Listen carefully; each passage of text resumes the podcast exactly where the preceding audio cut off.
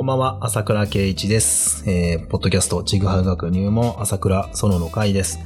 ソロの会なんですけども、今日はゲストに来ていただいております。ゲストの写真家の表桃香さんです。こんばんは。たびたび登場してすいません。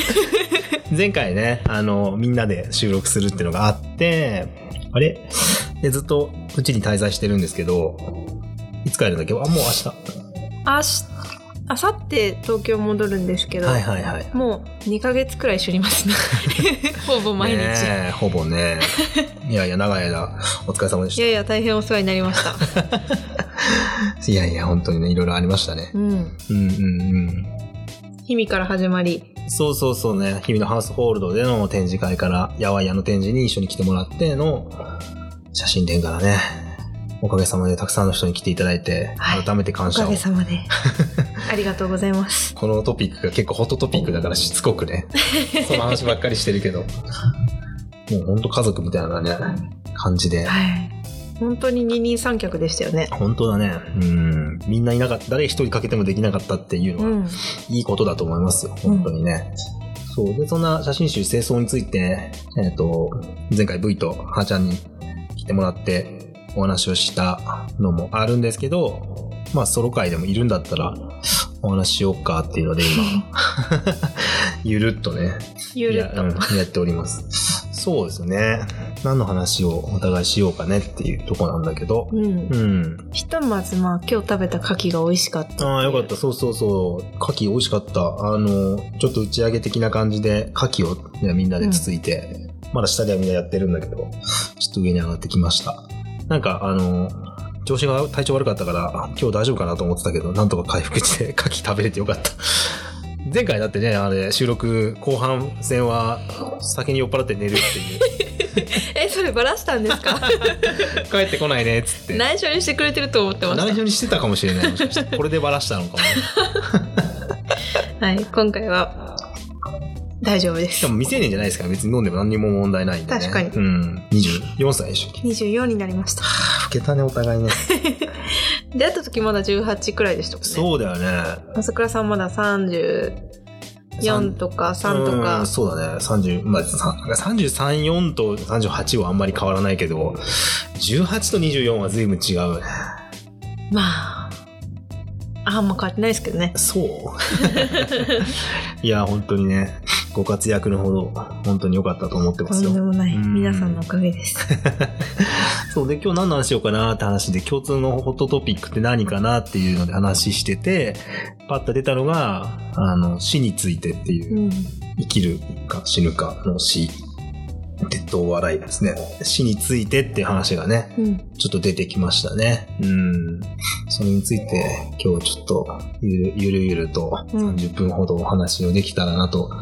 でそんななんか軽い感じで扱うトピックなのかわかんないけど。まあでもなんか下手に重くしてうん距離を置くようなことでもないのかなというふうに、うん、思います。うんうん。うん。そう。えちなみに今日読んだあの原稿は、まだ何もそれについては。ああ、そう、あれは各、あの、高山、飛騨地域では販売されるっ、てると思うんですけど、霞文庫っていう、あの、先輩、地域の先輩が、地域の先輩って言い方わかんないけど、あの、文学とかカルチャーのことをずっとやられてる、あの、山本さんっていう、あ、山本さんはカメラマンではないのかな？文筆家なのかどっちなんだろうね。どっちもやられるよね。うん写真もカメラもやられてるんだけど、あ、じゃあ写真も文章も書かれて、うん編集もしている方があの主催でやられてる、なんていうのあれ、文芸誌っていうのかな？うん。フリー、フリーじゃないので、文芸誌ですね。うん。あ人か、今でいうところの。に、あの、こ今回から原稿を出させていただいてて、そう、それが、に、その詩の話をね、うん。書いてさっき読んでもらってたんだけど、祖父が、去年祖父が亡くなって、そうそう、その話をね、書いてたんだけど、うんうんうん。私も今回写真集を作るきっかけあの田中一郎さんのうんうん。写真集を読んだっていうのはもちろんのことなんですけどもう一つあのそもそもそういう写真を撮り始めたきっかけみたいなものの中にある友人との出会いがあって、うんうんうん。でその友人が昭和7年生まれのかなり年の離れた友人でうん。出会った時私がまだ19とかの時で、うん向こうがもう80代中半くらいうんうん。だったんですけど、バイト先が隣で、あ、そのおじいさんのお店の、あ、店だったんだね。そうそのおじいさんが駄菓子屋さんをやられてて。でその隣であそうだったんだ。はい、バイト先のアンテナショップの売り子をやってて、ああ、なるほどね。そういうことか。で、毎日顔合わせるうちに、うんうん友人とは言ってるんですけど、家族でもない、うん。うん。友人とも言い難い、でもなんかあの、他人ではない、なんか、うん。ちょっと不思議な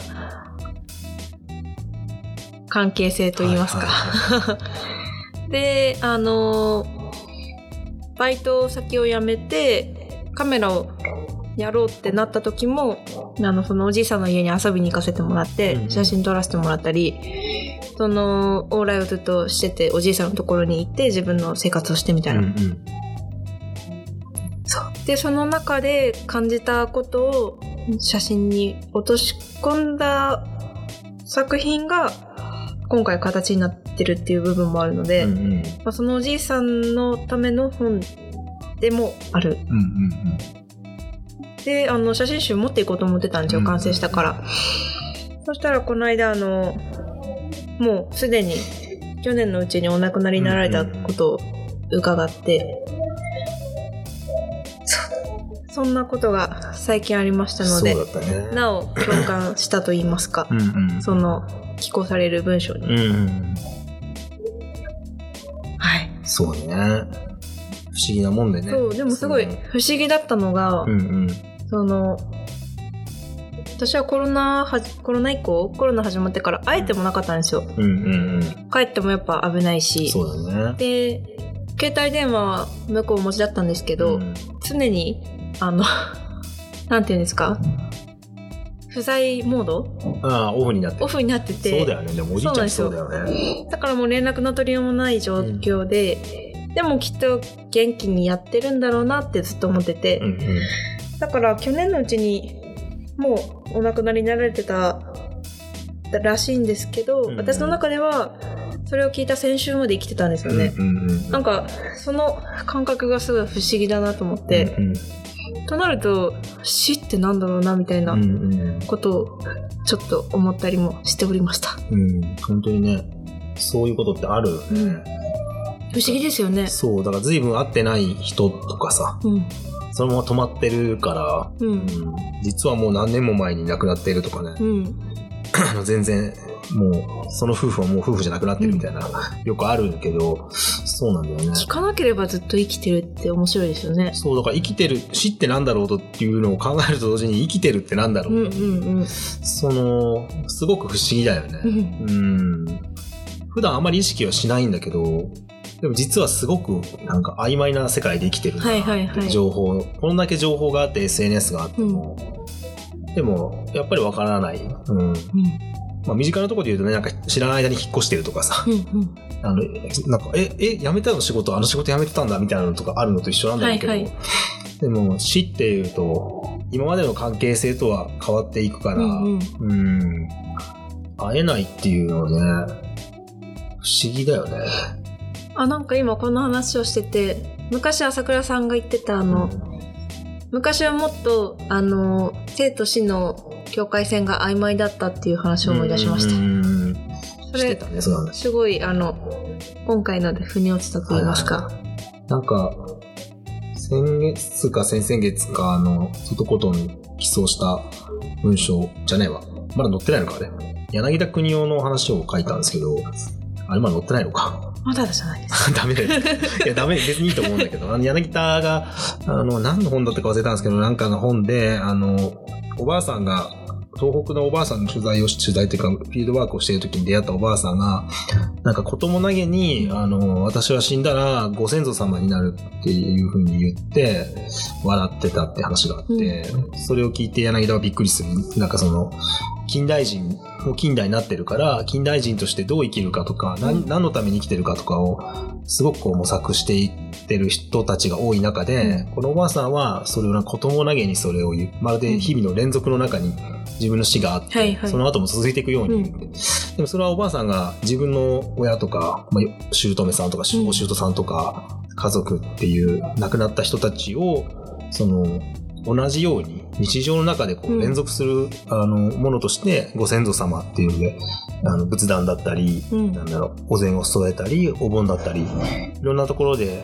日常的に生活の中にこう一緒に過ごしてる死者と共に生きてるっていうはい。感。覚があるからなんだろうなって思ったり、まあ昔のことだから、例えばあの山の木はじいさんが植えたとか、うんうんひいじいさんが植えたんだとか、この旗はおばあさんが、自分の亡くなったご主人が耕した旗だとかっていうふうに、なんていうか、自分たちだったら、自然みたいな感じで一緒くちゃにし,、はい。下にしちゃう部分とか、買ってきたものみたいな感じで、うんうん。起きれてる断熱が、その、家一つ、わらじ一つとっても、誰かが作ったものだったから、買ってきたものがね、ほとんどなかったっていうんで、そういう時代においては、死者は、うんあの、確かにいないんだけど、そう、居続けたんだろうな、はいみたいな。しかも柳田の本、難しくて途中でも読んでないんですけど、うんあのー死者はすごい近くにいるって文章を読んで、うん。あ、本当に考え方が今と全然違うんだなと思って、だね。山にいるうん。っていう説と海の向こうと、うんうん。未来かないっていう。もう一つ何でしたっけ？山と海と、と、もう一個ありましたよね。あると思う。なんだっけ？な。パッと出てこない。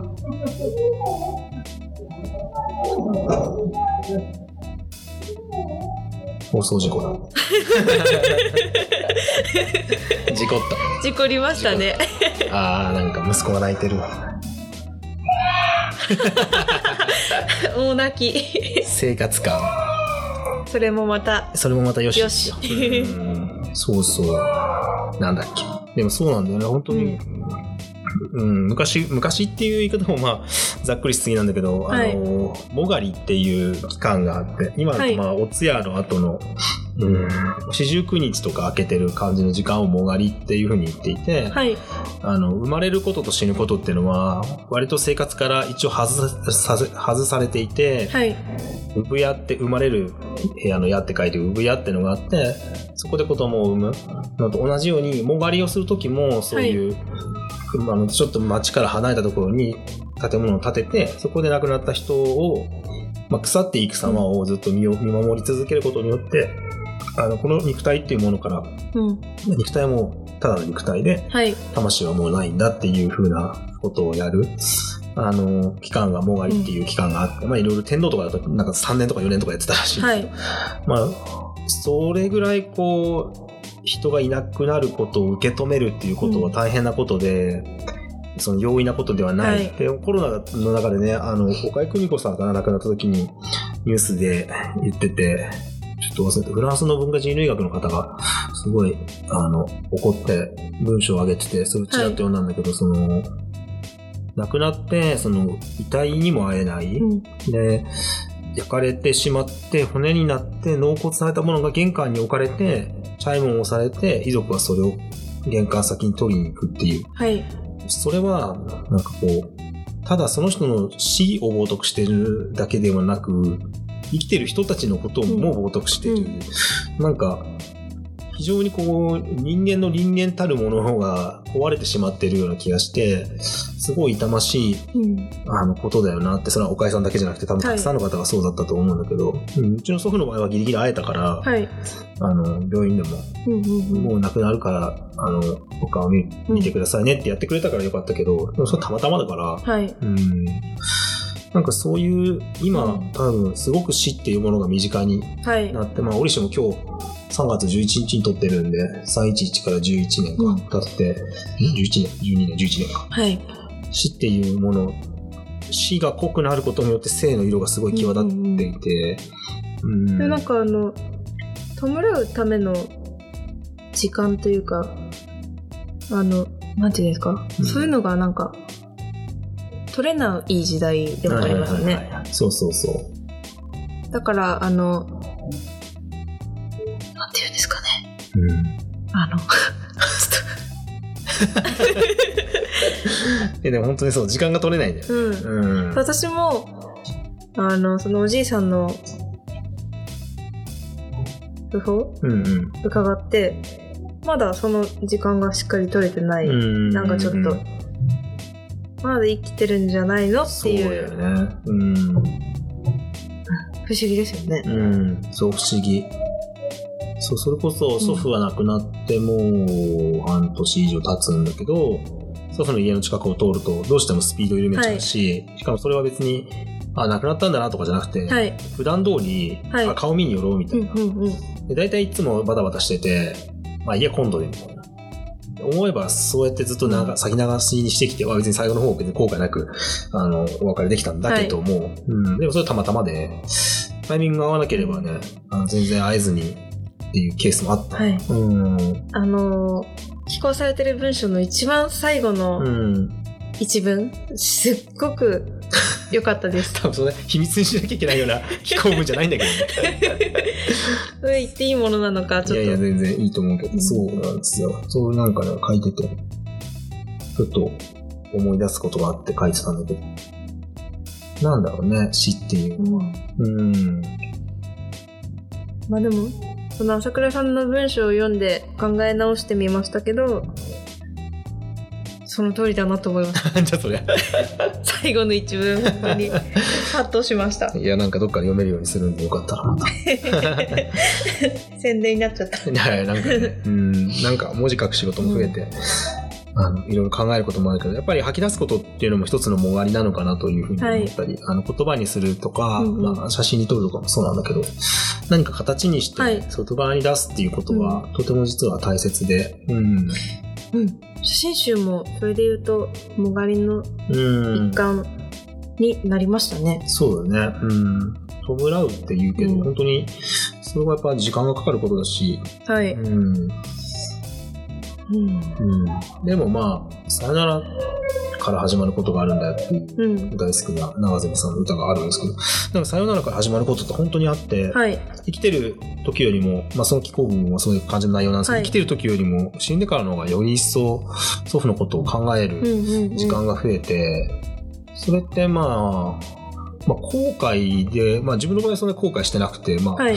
あの、冷たいって親族によく言われるけど、いつお別れになるかわからないから、いつ別れても別に後悔がないように普段から、あの、いけない時はいけないって、なんか、なんていうのかな。あ、後悔がないように一生懸命頑張って付き合うっていうのとは逆で、はい。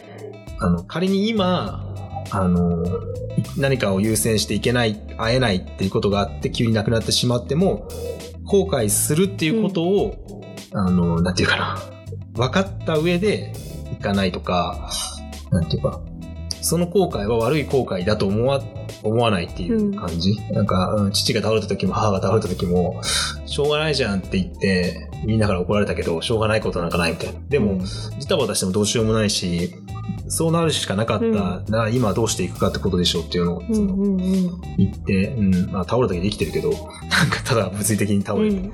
そうそうそう、あの、リハビリして元気になったんですが、うん。でも自分自身も同じで、明日死ぬかもしれないし、20年、30年、40年生きるかもしれないけど、うんうんうん、いずれにせよ後悔しないっていうのは、頑張るっていうことではないんじゃないのかなと思ってて、うんうん。だって大変じゃない？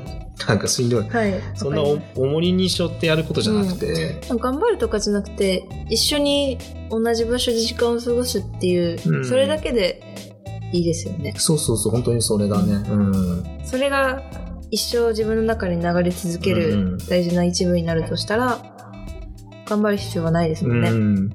うん。そう。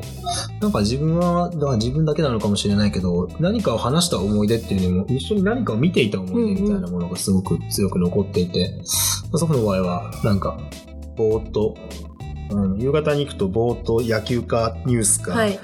相撲か見てて、はいはいまあ相撲が多かったけど、で柿のた、あ、ちょっと、かっぱえびせんをね、はい。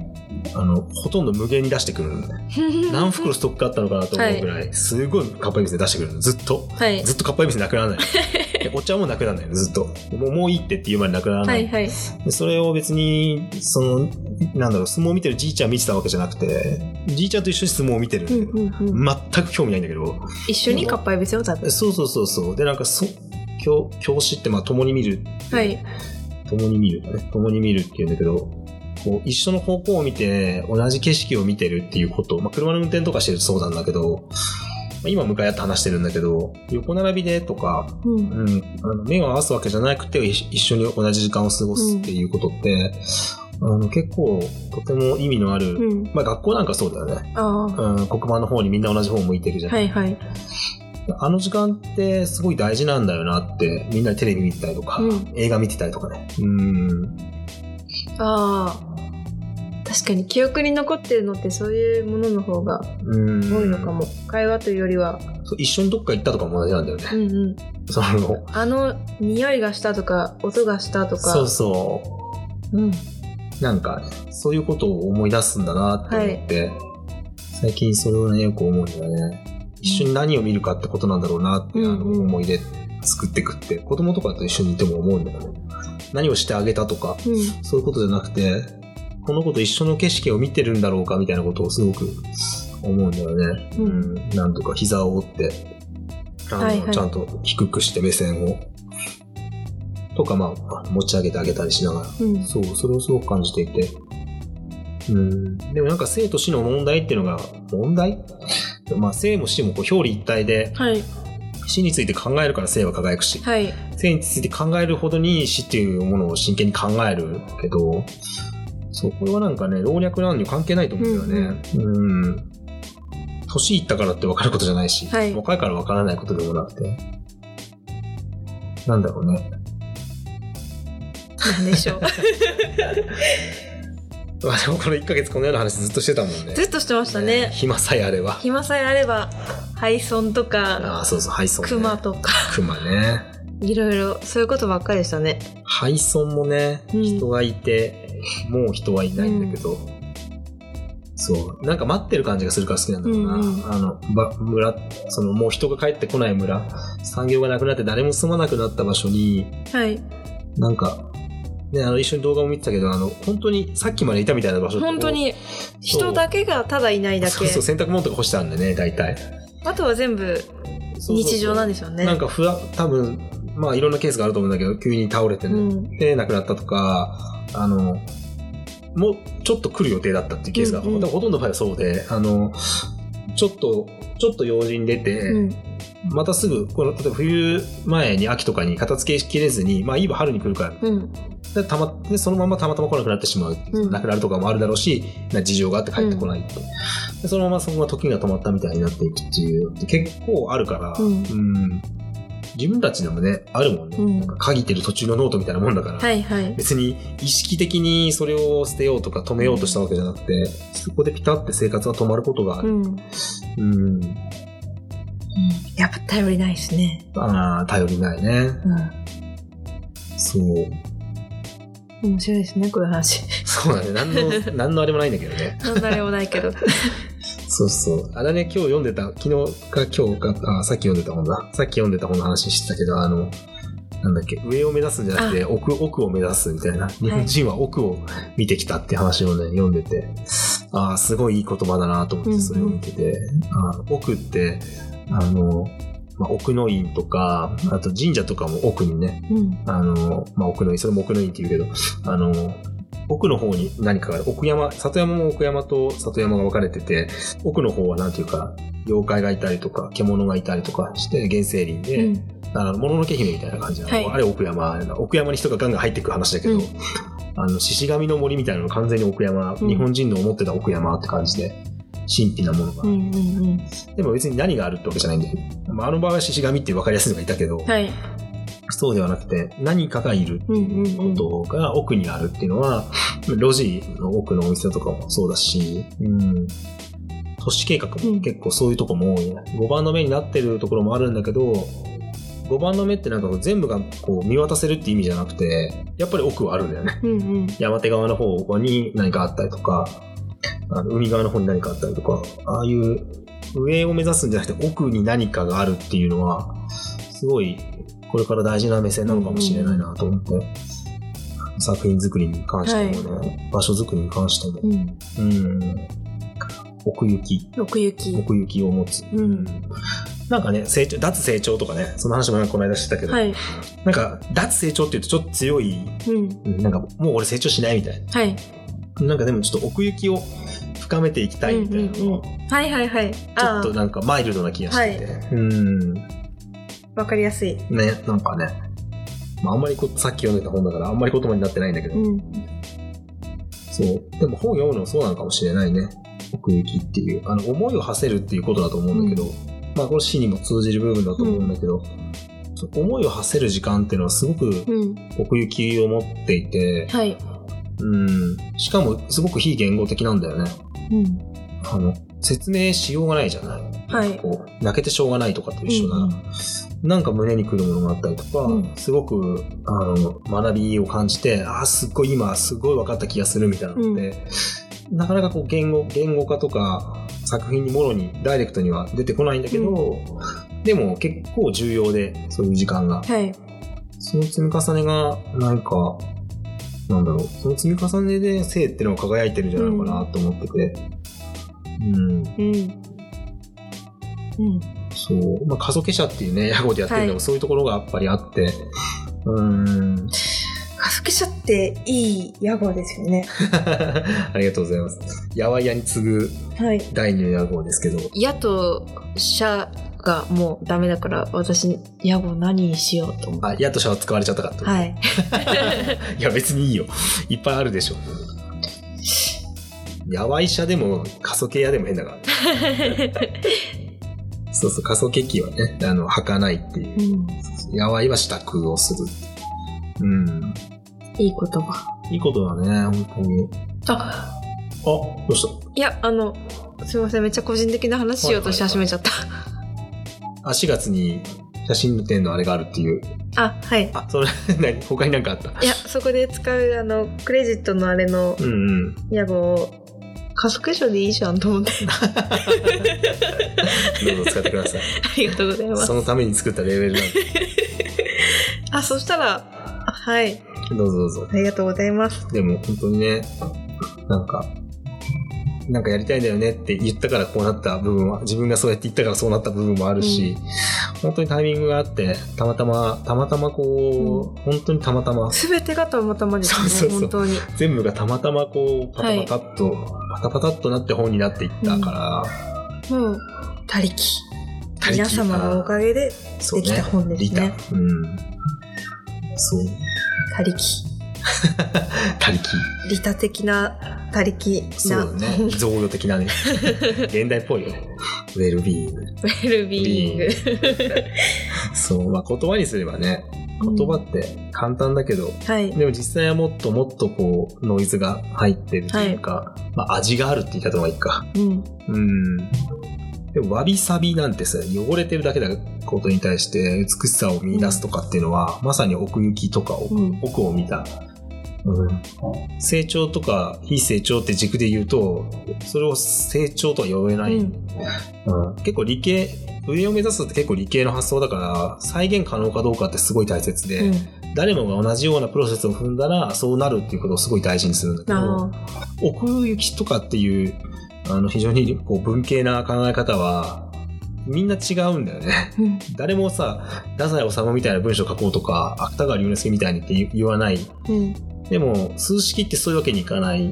もともと目指してるプロセスが違うんだよ。うん。うん。だから日本人は、その自然と一緒っていう考え方をはいすごく持ってて、自然の中に人が共生してるっていう。で西洋は、キリスト教、まあ、特にキリスト教が強いから、契約を結んで、うん。あの人はその豊かに産んで増える権利を持っているから、うんその資材なんだよね自然とか、はい外界のものってだから人間にはそれを利用する権利があるから、うんその権利があるから権利を全うするために一生懸命こう、うん開発をしたりするんだけど日本人は共生っていう意識がすごい強いから一緒になんだよねうん。自分だけが良ければいいっていう風にならなかったっていうのがあって、今でもそうかはわからないんだけど、でもどっかでそこの引っかかり部分があって、未だにこんな感じなんだろうね。うん。うん。ほんとね、東京行ったり、飛騨に行ったりするから、余計いろいろ見えるものもあるだろうね。うん。あっちの良さ、こっちの良さって全然違うと思う。そうですね。うん全然違うかも。それこそ都会は近代的だ、近代的というか理系、すごく理系の部分が強いし、だからその中にある人間との、このなんか、狭い、その広い東京の狭いコミュニティのはい。楽しさって多分すごく感じてるとうんうん思うし、うん。東京ね、飛騨にいたらそういう風な付き合いはなかった部分があると思うし、うん成長が楽しみです。できるといいんですが。いや、でも一回り以上下の友達だからね、本当に。なかなか、なかなかないよね。そうやって考えると。でも本当長い付き合いになってきましたね。そうだね。なんかね、長い付き合いの人多いな。ありがたいことに。7年くらいですよ。7年。うん。ああ、長いね。早いですね。早いね。うん。7年は結構長いね。うんこの家に住み始めてそれぐらいか。そっか、できてすぐくらいに。うん、多分それぐらいの気がするね。できる前ではなかった気がする。うん。まあ自分が活動的になったのもできてからだしね。当初は、あの、やわいやに1ヶ月に数回来て、うん。この屋根裏で朝倉さんと2、3時間おしゃべりするっていうのをやってましたね。そうだったね。なんかあてもない話してて、今もあんま変わってないけど。今はその、スパンが、そうだね。スパンが でもコロナになってそんな会えなかった帰ってあも来れてなかったしね。制作してたから、はい。そそうの制作のミーティングがいっぱいあったじゃない？だそうだ。ん。あれもこの2貴重ヶ月ですね。この2ヶ月まよくそう、ここによくいるのは、そうそう、2ヶ月だし、それより前の1年間は本当に清掃を作るためのね、うん。ウェブミーティング、それこそ、りょうじくんにも入ってもらっていろいろね、うん。初めのうちの座組作って、動き出してからはもう、モンがちゃんとね、東京のチームで一気に進んでいって、座組作品ができて。してもらいましたね。いやいや、みんな、みんなで。うんうん。もう朝倉さんとの会話の中の気になるワードを全部メモして、ああ、本当にそうだ。あそうだね全部メモしてうんうん。そうそう。全部メモして、それっぽい文献めっちゃ見たり、その言葉についてめっちゃ考えたり、うん。そんな中で、あの、出てきてるうん。今すべての言葉なのでいやいや、そういうことだよ。勉強になってます。勉強になってるっていうか、うん。あの、教えてもらってます、本当にいつも。こちらこそいろいろ教えてもらってるよ。でも、そうやって自分が吐き出した言葉とかが、こう、まあ、影響を与えてるって言い方が自分で言っていいかわかんないけど、こう、節々、端々から話の、うん。あ、なこれはいいつか自分が言ったことなんな、それ全然嫌な意味じゃなくて、なんかそういう嫌な意味で言う時もあるじゃん。なんか、あいつなんか。俺が言ってること言ってるだけじゃんみたいな、そういうのなんか、先輩のマウンティングじゃなくて、なんかもっと、本当にすがすがしい気持ちの、で、あ、きっとこれがなんかその子供を育てるとか、そういうことな、人を育てるってこういうことだったのかなって最近よく思うんだけど、あ、もんかちゃんだけじゃなくて他の人とも話してて、ふと、相手、自分自身もそうだし、あの、先輩から言ってたことがスッと自分の言葉になって出てきた時とかに、ふっと思い出したりとか、る、あの感覚って、すごい、その、まあ、し信じとか生きてるとか関係なしにうん。尊いなと思ってて、そういうものを貯めていけるっていうことはめちゃめちゃ幸せなことだなって思う。そういう出会いとか、うん。生のね、生きてた言葉を、なんだろう、言葉だけじゃないけど経験とか、ううんん、所作とか、いいなって憧れたものが自分の中にちゃんと残っていて、ふとした時にそれが出てくる。ですごい、あーなんか幸せなことだなと思って、あ人間いいなって 思う。本当に。朝倉さんの言葉とか、あの、話されることは結構難しいことも多いからう、ん。咀嚼して自分の言葉で出てくるのに、あの、何年スパンで時間がかかるんですけどね。今私が多分影響を受けて、あの、考えがまとまってきてるのは多分、4、5年前に朝倉さんが言ってたことだと思います。それはそれで面白いね。うん。でもなんかそれに自分を気づかされたりするんだよね。自分が言ってたことに、跳ね返ってきた自分の言葉に、まあ、あるじゃん、なんかそういうの。はい。なんか、ああ、なんか、それ本当に子育てなんだなと思うよ。なんか、結局自分のやってきたことがすごい時間がかかって成果になって、その子供の態度とか言葉とか、いろんなところから現れた時に、こう、ああってなるって言うけど、まあ、うちはまだ2歳だからそんなことないんだけど、2年でもやっぱりそれを感じることがあるから、うん。まあこの40代近づいて、40近づくと教育とかっていうのがすごいホットトピックになってくるんだけど、やっぱり、あの、共にいるってことなんだなって思う、うんうんそれは。そうそう。なんかこう、引っ張るとかお金出すとか導くっていうのは自分には向かないから、あの、一緒にいたいと思ってくれる人と一緒の時間をできるだけ多く過ごすっていうことのためにこの場所やってんだなって思ったね、今回。うん。まあ、あの、バトンタッチで、あの、ももかが帰って、帰ってっていうかまあね、いあの実家近いから行ったり来たりだったけど、うん。1ヶ月近くいて、またこの後勤務、キムクマの勤務がね、うちに ステイするっていう。ずっと誰かがいるっていう。ずっと誰かがいうる。ん。結構ね、誰かいるんだよね。いますよね。いる。屋根裏に誰かいる。それすごいいい。本当に物理的にその場所なんだよ、客間が。いや、でもね、あの、なんか、それでも多分居心地がいいのは、うんあの、その、泊まる側の人たちも、朝倉家は、誰かいようといなかろうとうん。変わらないんですよ。よくも、よくも。そうね、うん全然気にしてないね。うん。いや、気にしてるよすごい気使ってるよ。めちゃくちゃ気使ってる。めちゃくちゃ気使ってるけど、はいあんまり気使わないね。そう。作業してて気づくと、振り返ると誰もいないみたいな。みんな寝てるみたいな。ああ、すごいあ心地がいいそうそうそうそういうのがあるね。うん。寝るはめちゃくちゃちゃんと寝るから。うん。なんかあの、ちゃんと、いるけど、いないとして扱ってくれてるのが多分居心地がいい。そうなのかもね。そうか。言われないと気づかない。すごい居心地よくて、ずっといるんですよね、ここに。私も。自分はあの宴会が縁も竹縄になると寝に行くっていう癖が しれっと風呂入ったりとかね。そうそうそうそう、しれっと。トイレ帰ってこないんだったらシャワー浴びてるよ。いや、いてもいなくてもいいかなと思って。そうそう。それくらいでいてもらえると、すごい。なんかね、めんどいもんね。あの、めんどいっていうのはその、着てる習慣めんどくさいんじゃなくて、わかりますよ。ね、あの、いやいや、それは性格それぞれだから別に否定はしない。も、多分さっきの話に全然頑張らないですよね。あ、そうそう。一緒。に、その、この家にいる。そうそうそう、無理すると疲れちゃうから。うん。結局無理するとイライラするんだよ。はいはい。してあげてるのにって思うと、はい。なんでこんなにしてるのに、うん。何？なんか普通わかるじゃんみたいなうん。ことが出てくるのは、やっぱり頑張ったからなんだよね。でそれは悪いことじゃなくていいことなんだけど、なんかやっぱり、こう、ストレスになる。まあ、合う合わないあるからね。はい。もっと構ってよって人もいるだろうし。うん。あの会う人しかそもそも寄ってこないから、そう、自分のに合わない人にはあんまり興味がないね。うん。お互い不幸になるからね。そこは無理すると。まあでも、ホスピタリティは、すごいです。そうなの？うん。うーん、わかんない。できることしかやってないからな。うん、でも、いない、いるけどいないとして見てくれてるけど、うん。もうめちゃくちゃ温かみがある。薪ストーブの火がついてる。特によしこさんなんて、おもてなしの心がすごい。あいつ頑張るからね。あっちが頑張ってくれるからこっち頑張んなくていいってのもあるよね。うん。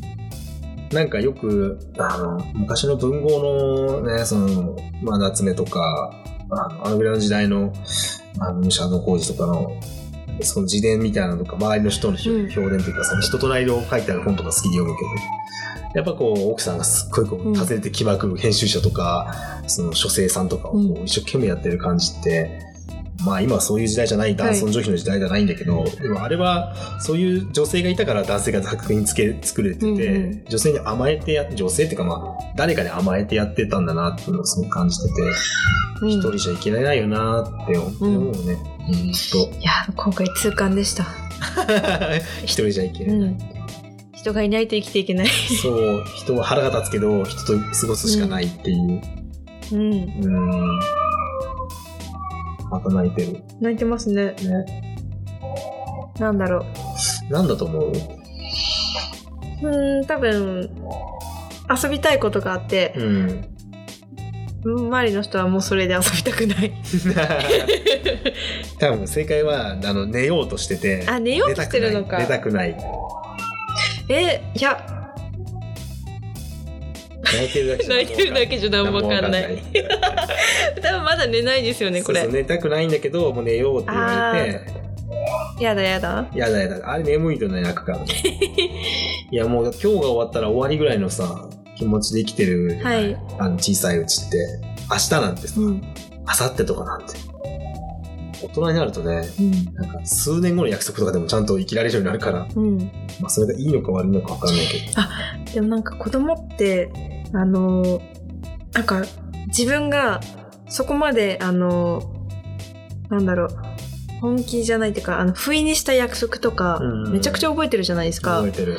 例えば今度〇〇して遊ぼうねとか、うんうん〇〇行こうねみたいな。1年でも覚えてるんですよ。1年越しのことでも。うんトイもそうで、あの、軽々しく約束する。そう、軽々しく約束しちゃダメってことをうん。教わりました。トイから。いや、でも本当それね、あるよね。うんなんか、契約って重いから、はい。昔話とかでも出てくうんるけどさ、モチーフとして。言葉の重みをそうだね。トイや、あの、ニコ、うん、妹ね。妹から学びました。そうなんだよね。本当に。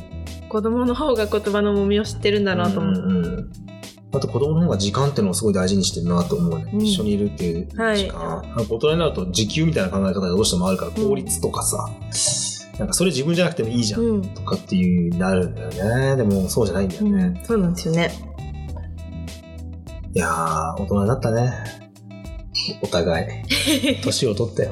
そうですね、お年玉あげなきゃいけない側になっちゃったかああ、ら。そうだよ。お年玉とかあげなきゃいけないじゃん。そうなんですよ。あげてね。うちの息子に。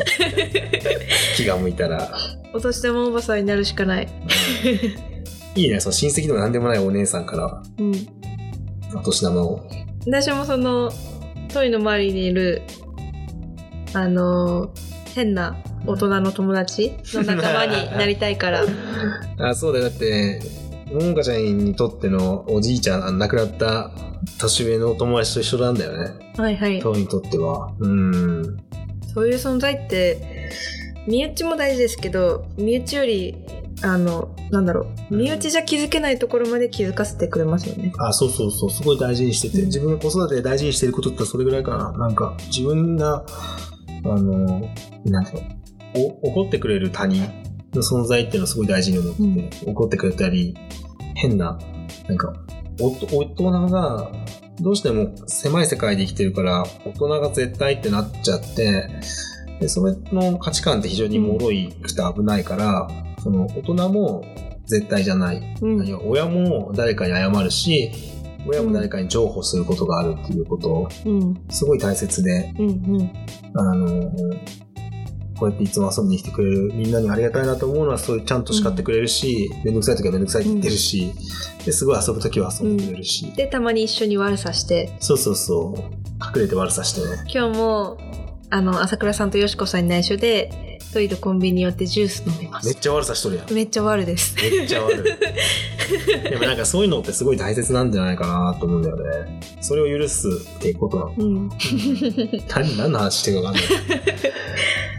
あ、ちょっと長くなっちゃったな。40分も喋ってしまいました。楽しかったです。はい。いつものダベリ、安定の。安定のダメだった。いや、でも本当に長いことお疲れ様でした。まだ。いえいえ、本当お疲れ様でし4た。月の1日、東京店もはい。箱ギャラリーさんで。